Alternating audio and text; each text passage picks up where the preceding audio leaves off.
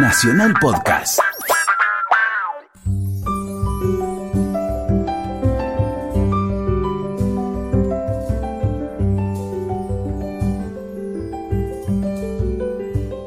Hola, ¿qué tal? Muy buenas tardes. Estamos acá en AM870 Radio Nacional. Estamos en Resaltadores, un programa sobre libros que hacemos con Luciana Vázquez todos los domingos de 16 a 17. Saludo a mi amiga y compañera Luciana. ¿Cómo te va? Bien, muy bien, Gustavo. ¿Todo en orden? Todo en orden, sí. Hace mucho que no te hago la pregunta no, clave. No, no, no, no, no, no.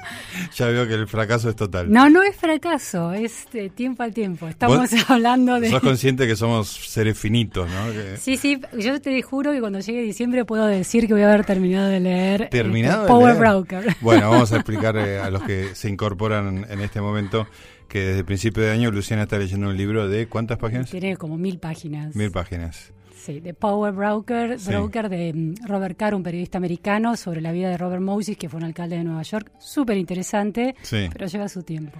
Lleva su tiempo, pero de la última vez que te pregunté que debe ser no, un mes lo y dejé medio. porque en el medio, Ah. viste, se me bifurcaron los intereses.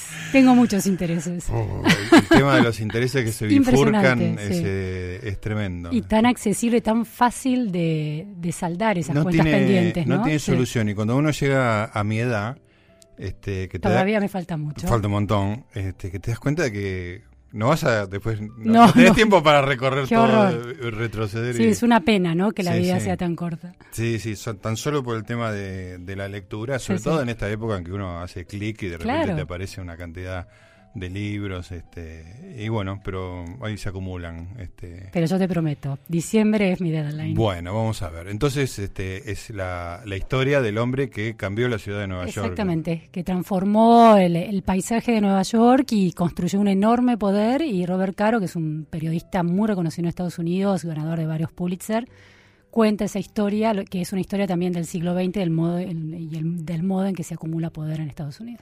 Podemos eh, grabar esto y pasarlo cada tanto. Dale. Porque siempre repetimos más o menos lo mismo. Sí, sí, sí. Te prometo que voy a avanzar, está muy bien. Bueno, tenemos visita Luciana, seguimos en nuestra este, nuestro proyecto de hablar con, con gente relacionada con el libro, desde lectores hasta autores, pasando por editores, eh, jefes de prensa, bueno, de todo un poco.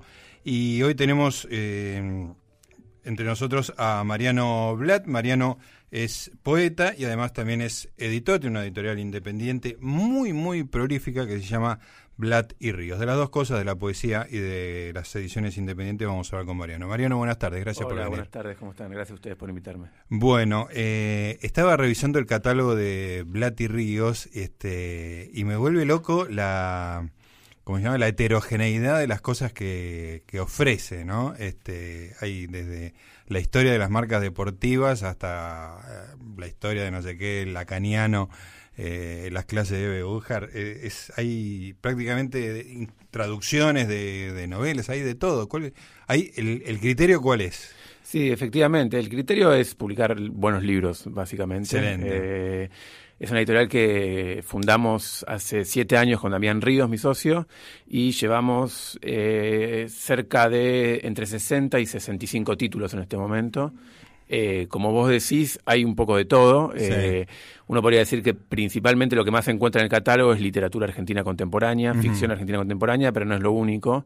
Eh, hay traducciones eh, de autores vivos, de autores muertos, y tenemos una colección de, porque el libro que mencionaste vos de la historia de las marcas deportivas, como que sería de no ficción, Claro. son, son títulos de, de no ficción o ediciones generales.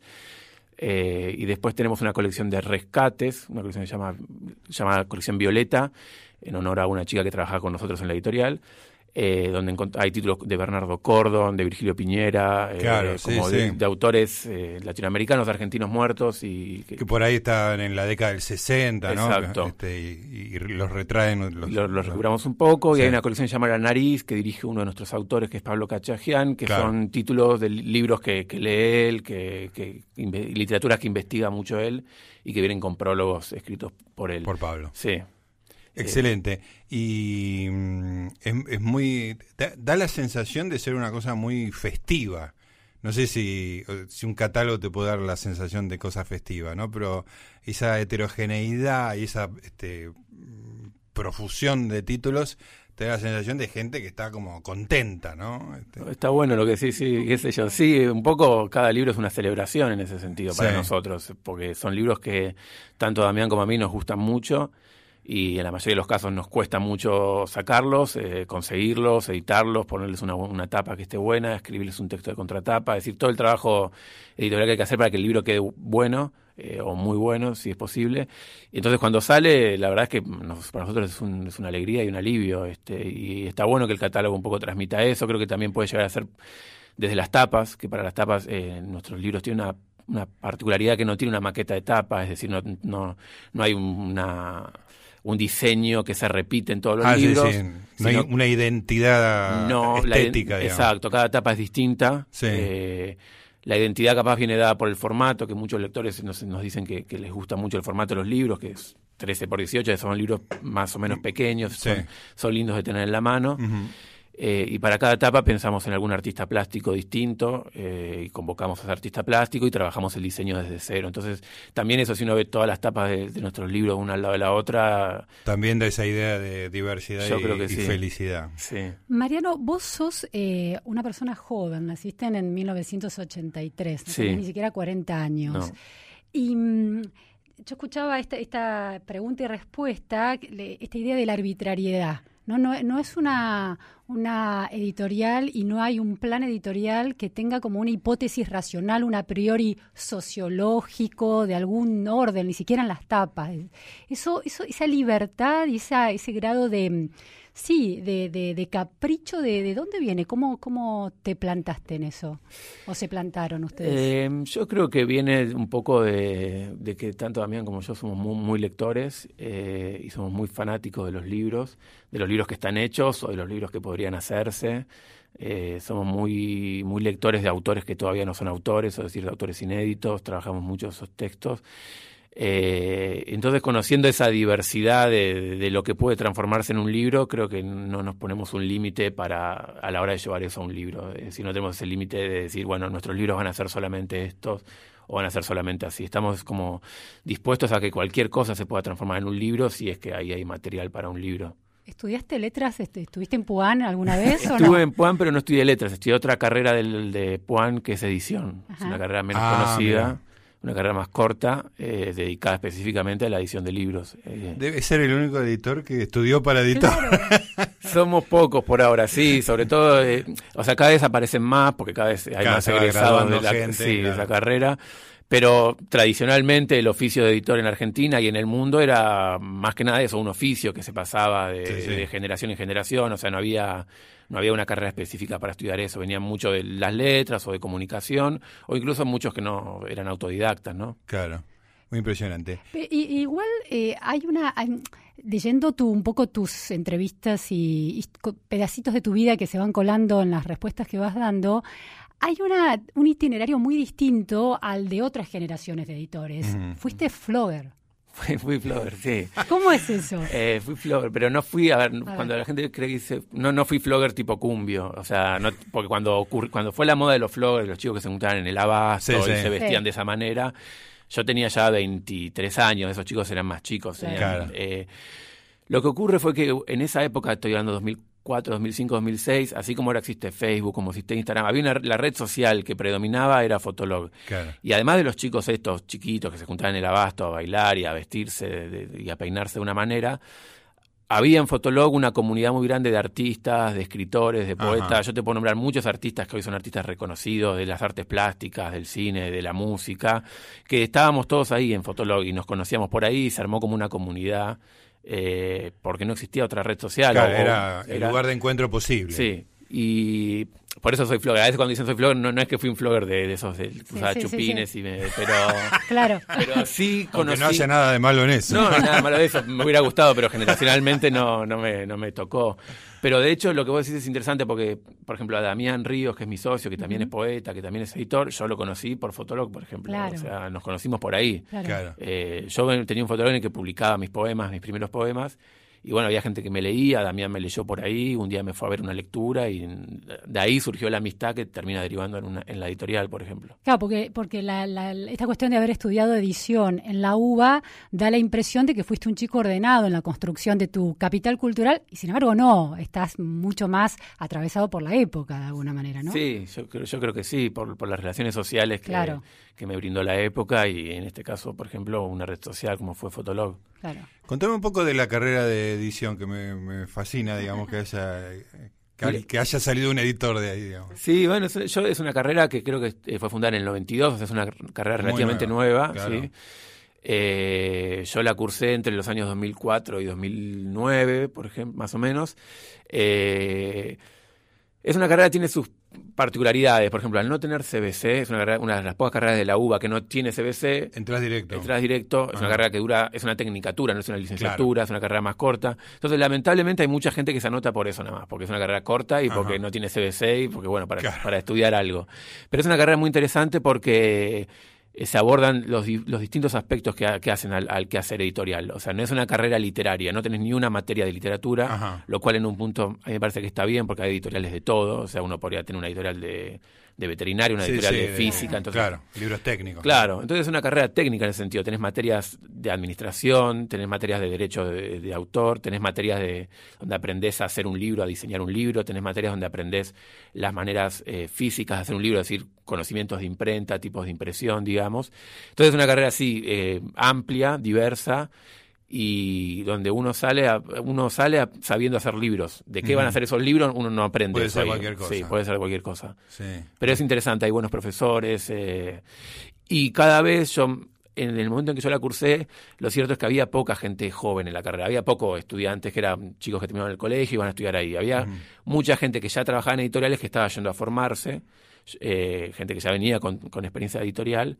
Yo sé que ahora hay cada vez más gente joven, como más eh, chicos y chicas que están van ahí como primera carrera y como su objetivo de ser una elección real, digamos. Exacto, sí. ¿Y sentís que el, saber que te, se te impartió en, en ese espacio ¿Tenía aplicación en tu experiencia como editor? Tenía aplicación de manera incompleta. Tenía aplicación, yo salí de ahí sabiendo hacer libros y hoy en día eh, tengo que hacer un libro y sé cómo hacerlo. Sé cómo contratar los derechos, sé cómo hacer o cómo mandar a hacer la tapa, cómo armar el interior, sé cómo corregirlo.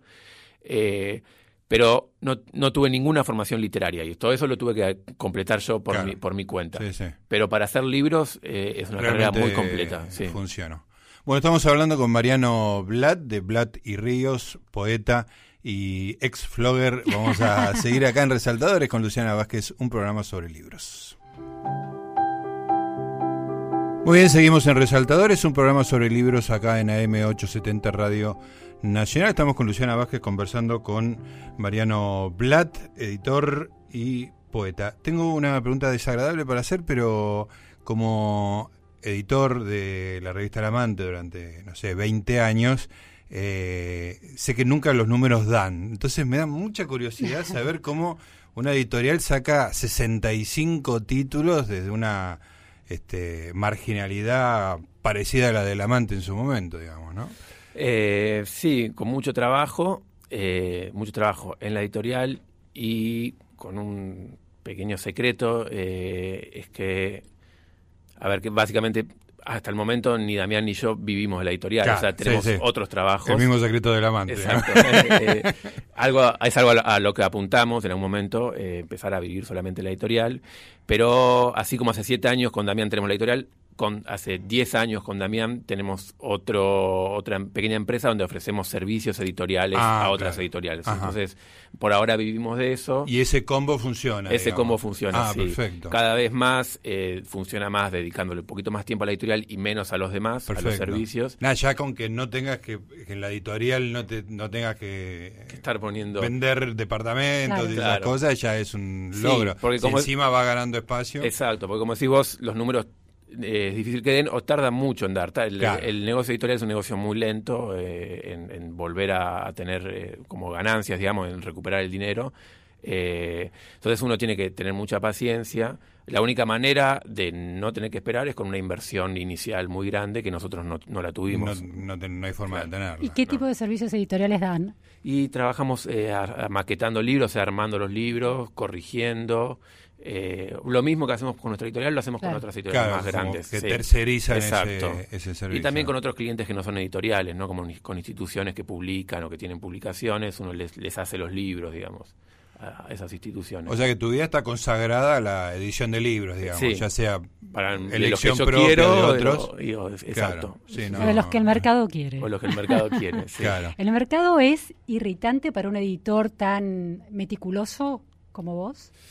Eh, el mercado, entendido como el mercado como el público, no. Es, es a ver, irritante en un, en un punto para mí eh, las editoriales grandes. Eso sí, esa, Te irritan. Me, irrita lo que hacen. Eh, o sea, tampoco digo, es, entiendo que es lo que tienen que hacer, pero por ejemplo, eh, nosotros sacamos 12 libros por año, 14 libros por año, que es un montón, un libro por mes, dos libros por mes las editoriales grandes, eh, que son sobre todo dos, sacan 50 libros por mes, 50, novedades por mes. Entonces, el lugar que ocupan en la librería, el lugar que ocupan en los medios de comunicación, el lugar que ocupan en, esa cuota de mercado es gigante eh, y es muy difícil de, meterse uno ahí. Claro.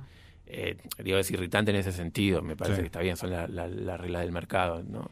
Pero al público lo bancás, pero cuando el público elige no sé, un libro de autoayuda poco interesante, porque hay autoayuda interesante que vende miles de ejemplares, decenas de miles. ¿Cómo, cómo lo vive un editor como vos?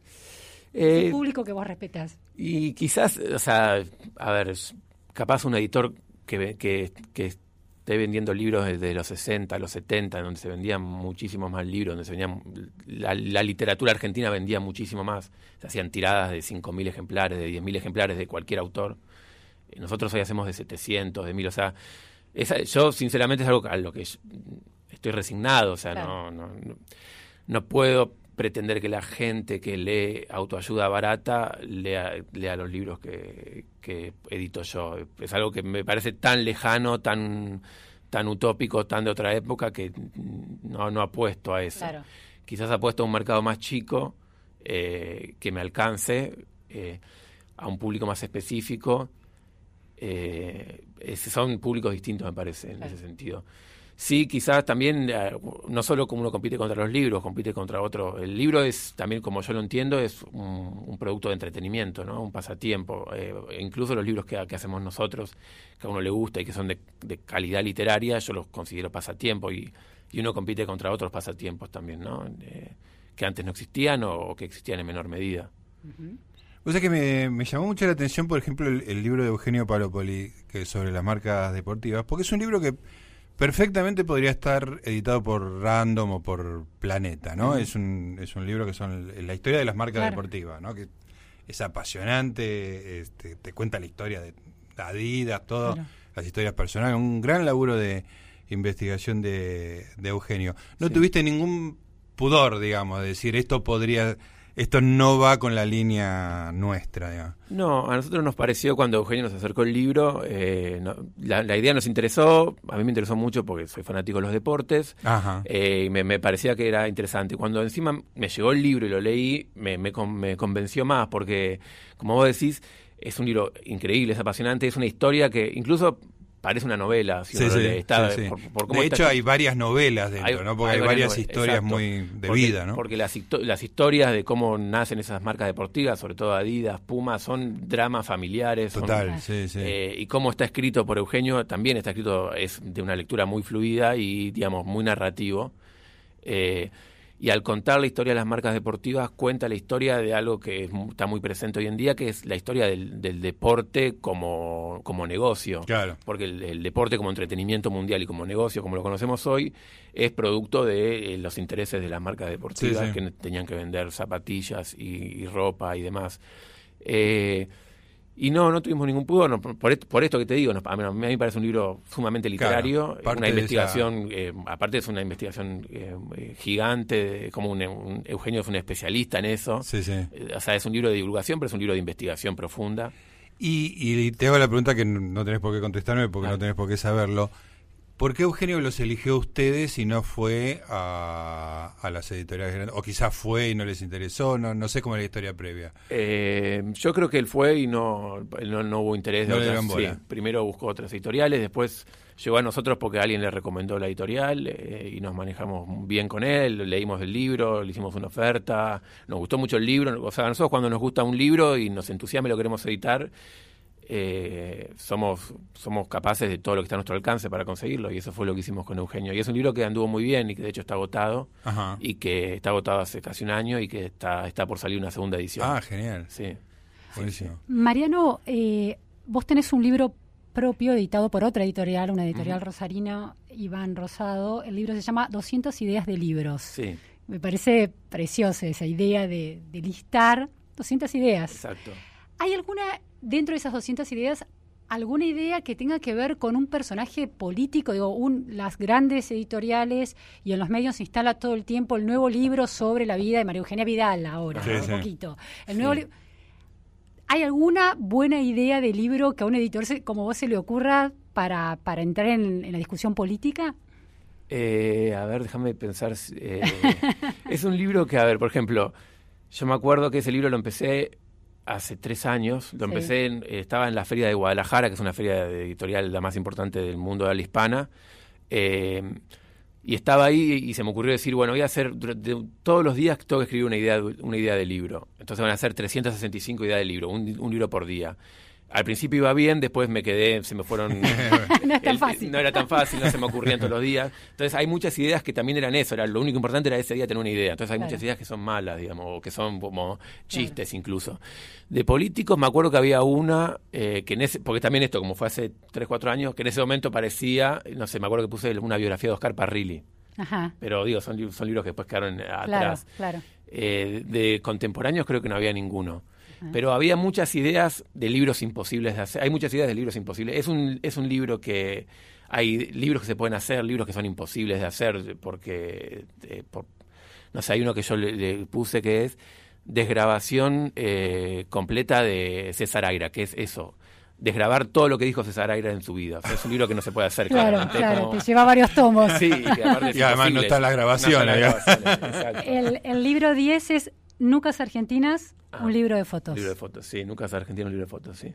eso. eso. eso, es todo. El 27 es Táchese, un libro sobre la generala. Historia, reglamento, partidos memorables. Exacto. Sí, es un libro de... por favor. Claro.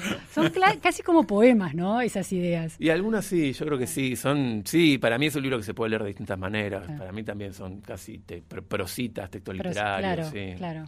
Eh, porque eh, nada, a mí me gustan mucho esos libros de ideas, ¿no? Como libros de párrafos, ideas de, novelas, ideas de cosas. Sí, sí, sí, y me resulta sencillo escribirlos también. ¿Y no te da miedo, entre comillas, de que un editor de una editorial con capacidad financiera robe una idea de, las 200 ideas y no, haga un gran libro? Me encantaría, me encantaría, porque todos los libros están ahí, me gustaría hacerlos, pero no voy a poder hacerlos, si alguien más puede hacerlo.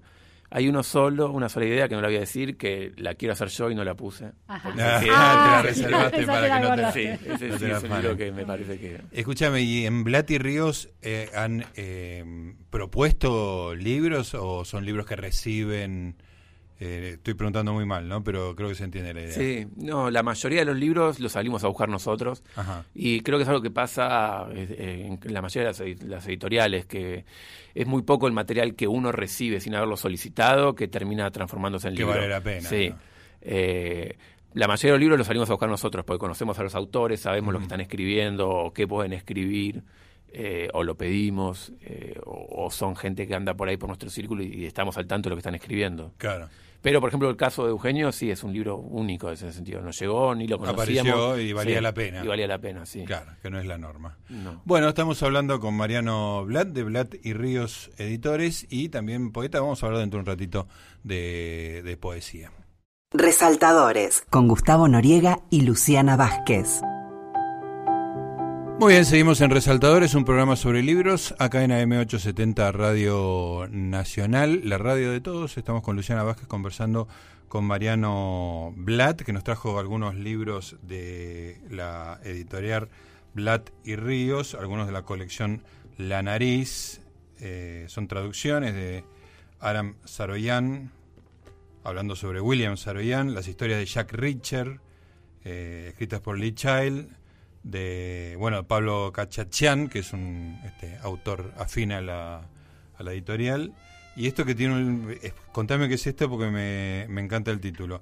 Las luces de emergencia se encenderán automáticamente. Una cosa ominosa, sí, presage algo inquietante de Luisa Heisler. Sí, es, Luisa Heisler es una autora brasilera muy jovencita, creo que nació en el 91 o algo así. Eh, y esa es una novela de mejores amigos, una novela epistolar.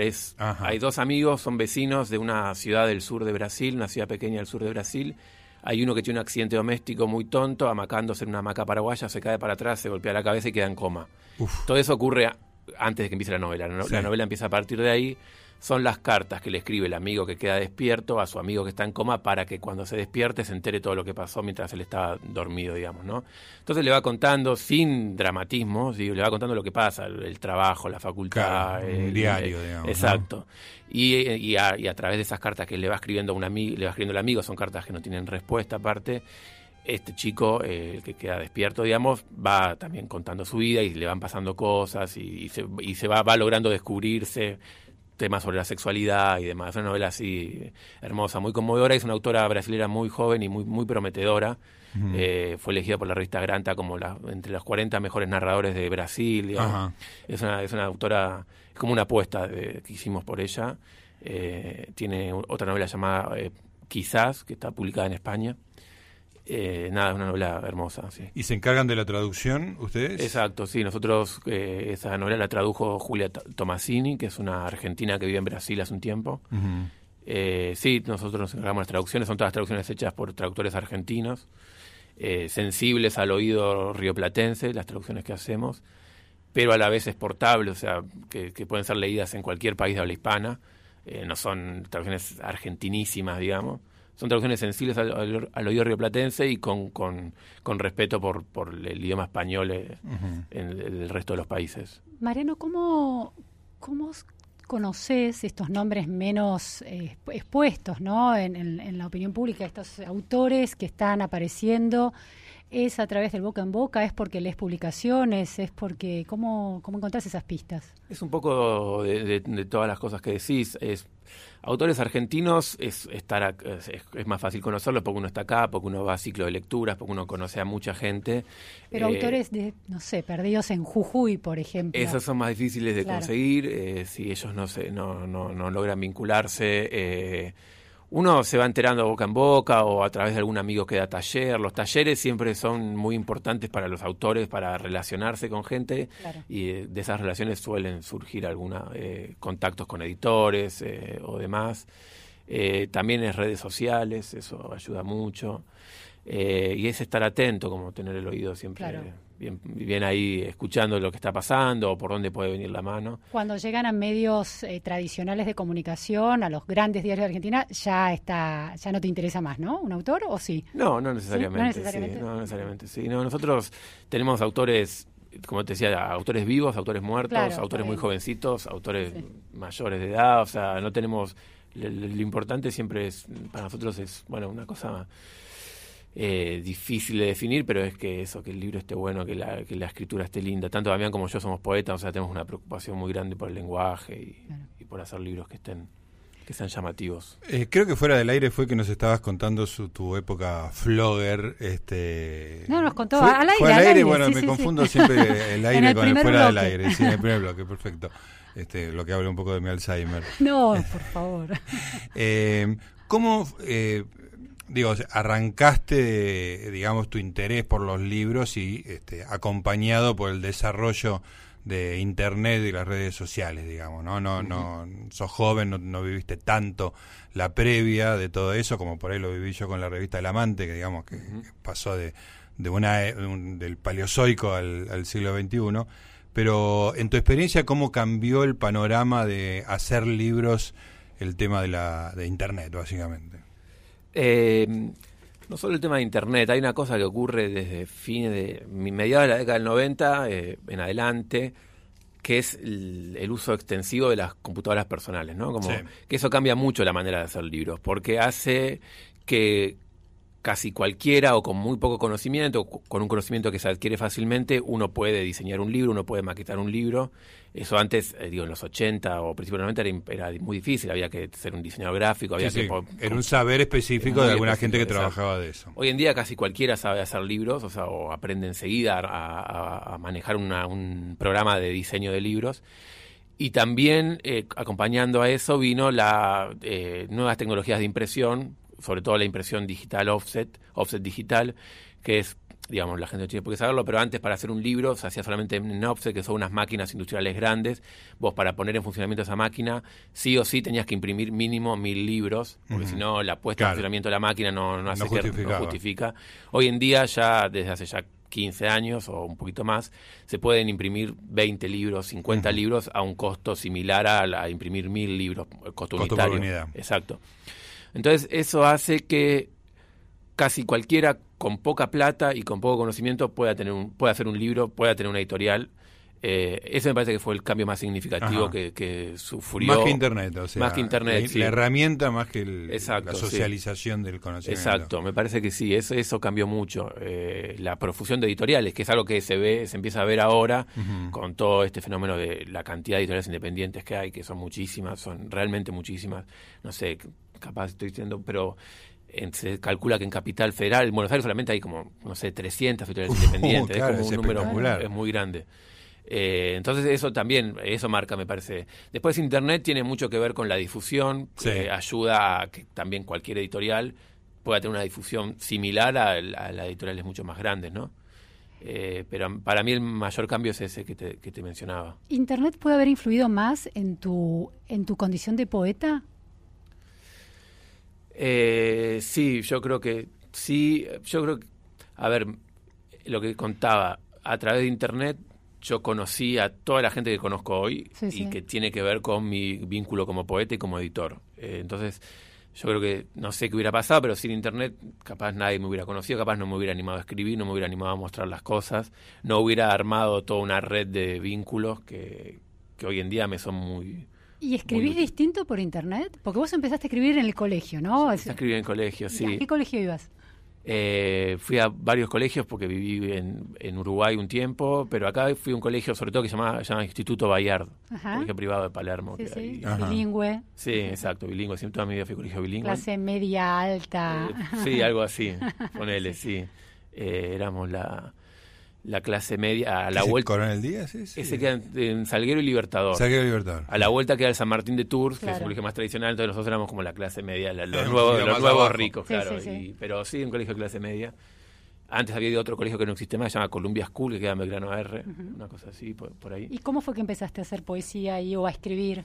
Eso la verdad es que no lo sé, de toda la vida. O sea, me gustó escribir, me gustó leer de chiquito, de que tengo memoria, me gustaban los libros, me gustaba leer, me gustaba escribir iba a talleres literarios cuando era chico, o sea, ah, no sé, es medio innato. ¿Tus padres se dedicaban a algo parecido o no? No, en absoluto, no. Mi papá es empresario, digamos, y mi mamá era contadora, o sea, no, ah. nada que ver. ¿Pero había biblioteca en tu casa? Había biblioteca, sí, había biblioteca y, no sé, a mí me empezaron a gustar los libros y siempre tuve acceso a los libros, o sea, en, ese sentido. Pero no sé de dónde me viene, la verdad, no nunca supe. Y el colegio, porque hablábamos la otra vez, lo tuvimos de invitado a Matías Bauso, que era que es un gran lector y un gran escritor y un fanático del fútbol, y en el colegio ah, pasaba totalmente inadvertido todos esos talentos. Eso nos impresionó mucho, claro. ¿No? En el colegio, digo, era un, era un chico, digamos, con, con, un saber extraordinario para la edad que tenía, que, y en el colegio era el que sabía de fútbol. Claro. Ah, los profesores, quiero decir, ¿no? O sea, que el radar de los profesores no detectaba que el tipo había leído a Simón de Beauvoir. Claro. En tu caso, había eh, ¿hubo algún profesor o algún clima que te haya inspirado particularmente? yo me acuerdo que los profesores, las maestras y los profesores de lengua, siempre había un momento en el colegio en el que había que escribir un cuento, un ejercicio era eso, y yo y, las, las, maestras se daban cuenta que capaz el nivel de mi escritura era diferente al de los otros chicos eso me lo marcaban pero no no tuve un profesor ahí en la escuela que me diga hay que leer que, me haya eh, solamente una profesora que ahora con el tiempo me doy cuenta. A ver. Eh, que nos hacía, el otro día me pensaba en eso, nos hizo ver, por ejemplo, en la escuela, que era como decir, una escuela clase media, digo, bastante aquello. Eh, nos hizo ver El beso de la mujer araña, la película basada en la novela de Manuel Puig, o nos hacía ver también la película esta, ¿cómo se llama? la naranja mecánica, como y yo creo que ella me, me abrió un poco la, la cabeza, pero después eran lecturas que yo hacía por mi cuenta, investigaciones que yo hacía por mi cuenta, por ejemplo, en ese momento, como a muchos chicos de esa edad, 15, 16, 17 años, leí Cortázar y me abrió la cabeza, qué sé yo, pero eso era por afuera del colegio, ¿no? El clima, la verdad, de mis compañeros, yo la pasaba bien todo, pero no eran chicos que tuvieran las mismas inquietudes que yo. Entonces no tenía, un poquito... Sí, no tenía con quién compartir esas cosas. Este, lo hacía por mi cuenta. ¿Y cómo llegó el, agruparte con otra gente? Después del colegio eh, y volvemos al mismo, por Fotolog, fue por Fotolog. Ahí sí, fue ahí que yo empecé a subir poemas y me contactó alguno y em, encontré todo un mundo de gente. Que, claro, qué importante, ¿no? Internet para ampliar los horizontes sociales y encontrarte con personas que, son como vos, ¿no? Sí, totalmente. Qué clave eso. Sí, muy, muy clave. En mi caso fue muy clave, sí. Para que todos los solos... Este, claro, solos y solas. Que, en otro momento quedarían, quedarían solos.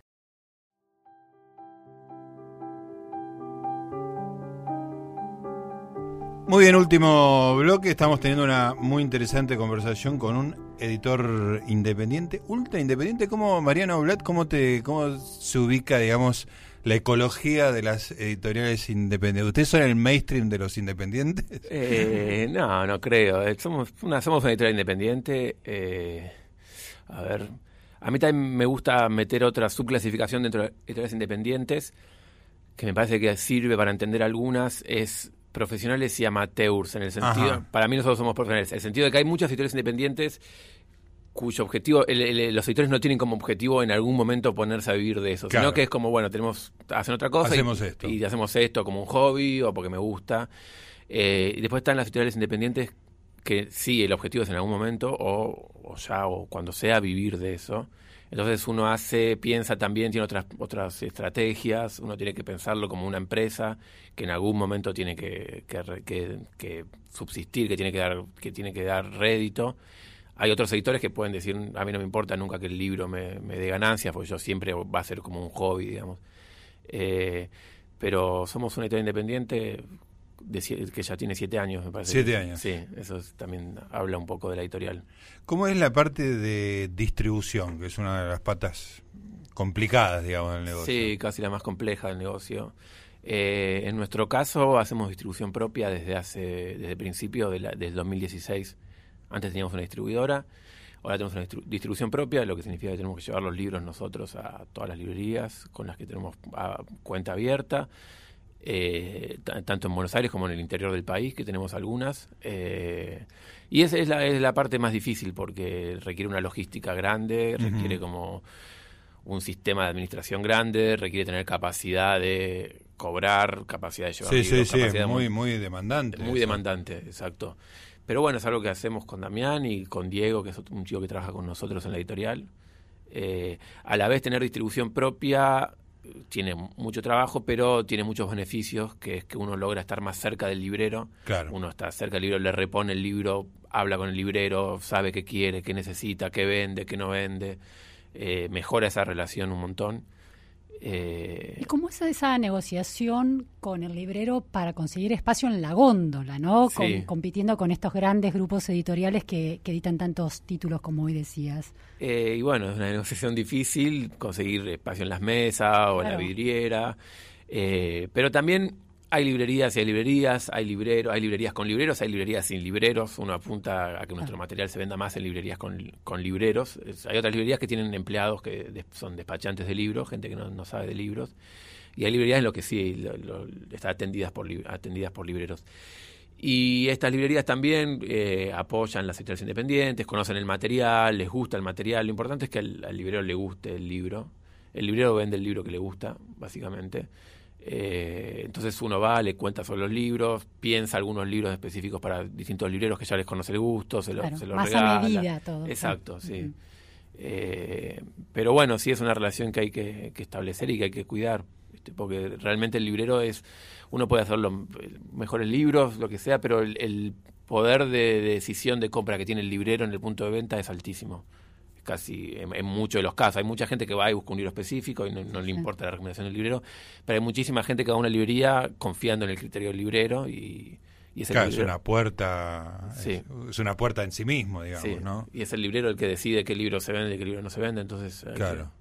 hay, que, tratar de, llevarse bien con los libreros. claro. Mariano, me, los apellidos de ustedes, Blatt y Ríos, es como si estuvieran, hubieran nacido para, para hacer una marca, ¿no? La idea de Blatt y Ríos fue la primera, eh, la primera decisión fue ponerle el nombre, el apellido de ustedes a, la editorial. No, tenía otro nombre que se llamaba Adrede Adrede. sí. bueno, Adrede. Sí, que hacía juego con Mansalva, que es otra editorial que es muy amiga nuestra, porque tanto Mansalva como Adrede son títulos de, libros de un poeta que se llama Germán Denis, eh, Gerardo Denis, perdón, poeta mexicano. Pero Mansalva publicaste y Juventud Unida. Un libro de poemas publica ahí, sí. Son, somos editoriales muy, muy amigas, muy hermanas. Vamos juntos a la Feria del Libro, tenemos un stand compartido, hacemos ferias juntos. Eh, y fue una amiga nuestra que trabajaba en el, que trabajaba en el Instituto Goethe que nos sugirió ponerle poner Blatt y Ríos eh, y nos pareció que estaba mucho mejor. Aparte, Blatt es mi apellido, en alemán significa hoja. Ah, ah excelente. Hoja y ríos. Hoja y ríos. O sea, tiene algo también algo de sentido. Casi un haiku, ¿viste? Es una imagen muy, potente. Sí. Eh, Mariano, contame cómo es eh, tu, tu vida como lector, digamos, ¿no? ¿Tenés una, un yo lector que es independiente del editor o todas tus lecturas este, están teñidas por una posible publicación o algún parentesco con la editorial? No, por suerte tengo todavía un lector que no tiene nada que ver con, mi labor de editor. Eh, a veces se, se, tapa, me lo tapa mucho el, editor y todo lo que leo es sobre la editorial o pensando si lo voy a poder publicar, pero también hay veces que logro abstraerme de eso y leo solo por placer y sabiendo que eso no lo voy a editar yo y que nunca va a estar a mi alcance o y, me pongo a leer un montón de cosas, sí. Pero la mayor parte del tiempo uno siempre está pensando aunque más no sea por envidia, como qué lástima que no edite yo este libro. Eso pasa mucho. ¿Qué, libro, te dio envidia no haber editado? Ah, eh, a ver, no, qué sé yo, a ver, eh, últimamente... ¿Nacional o extranjero? No, nacional, por lo general leo mucho nacional. No, hay autores que, no sé, Alejandro López me hubiera gustado, eh, por ejemplo, La asesina de Lady Di, una novela que salió por Adrián Hidalgo hace mucho tiempo ya, pero que una novela hermosa y que uno, a mí me hubiera gustado editarla. Eh, Dani Umpi, un autor uruguayo también que tiene unas novelas hermosas y que, nada, eh, le hemos editado un libro, Mista Cuarembó, pero tiene otras que, ya tienen otras editoriales. Y, lees otros idiomas? ¿Lees eh, literatura o, poesía en otros idiomas? En inglés leo. ¿En inglés? Sí, leo, en inglés. Claro. Sí, y sí, bueno, también eso me sirve mucho para buscar autores, ¿no? Uno, uno lee y eh, sí. ¿Y tu escritura es distinta por leer en otro idioma? ¿Por leer con fluidez en otro idioma? ¿Cómo saberlo, no? es cierto, no, tenemos la contrafáctica. no sé. Eh, sí, la lectura es distinta por todo, ¿no? Como todo, hace Digo, perdón, la escritura. todo, todo, la experiencia. Sí, yo creo que sí. Termina ahí. Sí, me parece que sí. Pero Nunca traduje, por ejemplo, nunca me puse a traducir, que eso también dicen que, afecta mucho, cambia la, escritura de uno. todavía no hice ese experimento. A veces dicen que sirve para cuando uno está muy bloqueado, ¿no? Ponerse a traducir para, para desbloquear. un calentamiento. Sí, calentar la mano un poco. Claro, de la escritura. ¿Y podrías traducir? Quiero decir, el inglés creo que sí, el inglés creo que sí, podría traducirlo. Sí, sí. Y de vuelta. Y de vuelta, eh, traducir a inversa, decís. Sí. Eso sería más difícil, podría probar, pero... Complicado. Es, con eso es más difícil, sí. Mariano, ¿qué, ¿por qué no tienen eh, ebook? O sea, hay, digo, no tienen ebook. Sí, sí, tenemos. ah, mira, bueno, o sea, la premisa... No, tenemos. Eh, lo que pasa es que hace, yo te diría que los últimos libros no, no los hicimos ebook, todavía hace un año y medio que dejamos de hacer los ebook, pero la razón es porque no, no tuvimos tiempo, porque los hacemos nosotros los claro. Eh, pero sí, nosotros hicimos ebook, hacemos ebook desde el principio. De hecho, en su momento organizamos, nosotros estábamos muy entusiasmados con el ebook. Organizamos en el año, creo que 2013, la primera feria de ebooks. O sea, era una feria de libros solamente de ebooks, que se, la hicimos acá en Buenos Aires. E incluso hubo un libro que se llama Un año sin amor de Pablo Pérez, que era una reedición que hicimos eh, también en 2013. Primero lo reeditamos, ese libro había, lo había publicado Perfil Libros en el 98, estaba agotado, lo reeditamos como ebook. Hicimos una presentación de, del ebook y que, también creemos que fue la primera vez que se presentaba un libro que era un, su, edición era un ebook. Ah. Claro. En su momento estaba muy, muy entusiasmado con el ebook. Eh, parecía que también el mercado iba a ser más interesante, el mercado iba a ser más interesante, eh, la verdad es que se estancó bastante, como las ventas no son lo que uno esperaba. Sí, sí, fue la, sorpresa fue que no se comió el, libro en papel. Y entonces, bueno, eso también baja un poco la... Todavía los lectores prefieren el libro en papel, eh, pero lo bueno del ebook, que nos la razón por la que lo seguimos haciendo, es que hay muchos lectores que acceden al libro gracias al ebook, o sea, lectores que leen argentinos que viven en otra parte del mundo, o gente que lee literatura argentina o, lo que, o literatura en español y que no vive en Argentina y solamente puede acceder al libro en su edición digital. Eh, así que aunque sea pequeño esa porción del mercado, no nos interesa seguir haciéndolos. ¿Vos lees en eh, ebook? sí, leo, leo. Eh, sobre todo también cuando uno está buscando libros para no comprarse la edición en papel o traérselo de afuera. Claro. Sí, me bajo ebooks o compro ebooks también. Pero para disfrutar de la lectura, ¿qué, preferís? El papel. El papel. Sí, eso no sé por qué, pero todos, viste, no, son tan lindos además estos ejemplares que te, te, dan el gusto de la materialidad. Nos queda muy poquito de tiempo, Mariano, pero me gustaría preguntarte, eh, ¿cuánto de tu actividad diaria le dedicas a la poesía? ¿Es una cosa que aparece de golpe? ¿Tenés una disciplina? ¿Cómo, cómo haces? No, es una cosa que aparece de golpe. Siempre, para mí fue siempre así. No, nunca tuve una disciplina y es, para mí, o sea, uno siempre está listo para escribir un poema, pero eso nunca sabe cuándo va a ocurrir.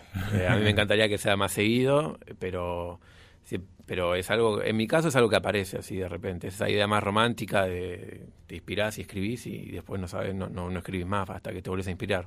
¿Y es eh, computadora o tenés un cuadernito Gloria como algunos escritores resistentes? No, es computadora o si o nota del celular, ¿viste? Porque también te puede pasar en cualquier, momento. O sea que una persona que está en, en el subte con el celular tipeando, puede ser que esté escribiendo puede poesía. poesía, sí, sí, no, no siempre están mirando Instagram o lo que sea.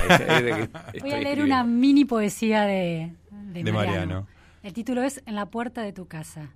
A un chico lo deja la novia y se encierra en el cuartito del fondo de la casa de un amigo a hacer música con la guitarra y la compu. Prefiero solcito el día que lo voy a visitar. Qué lindo, hermoso. Muy lindo.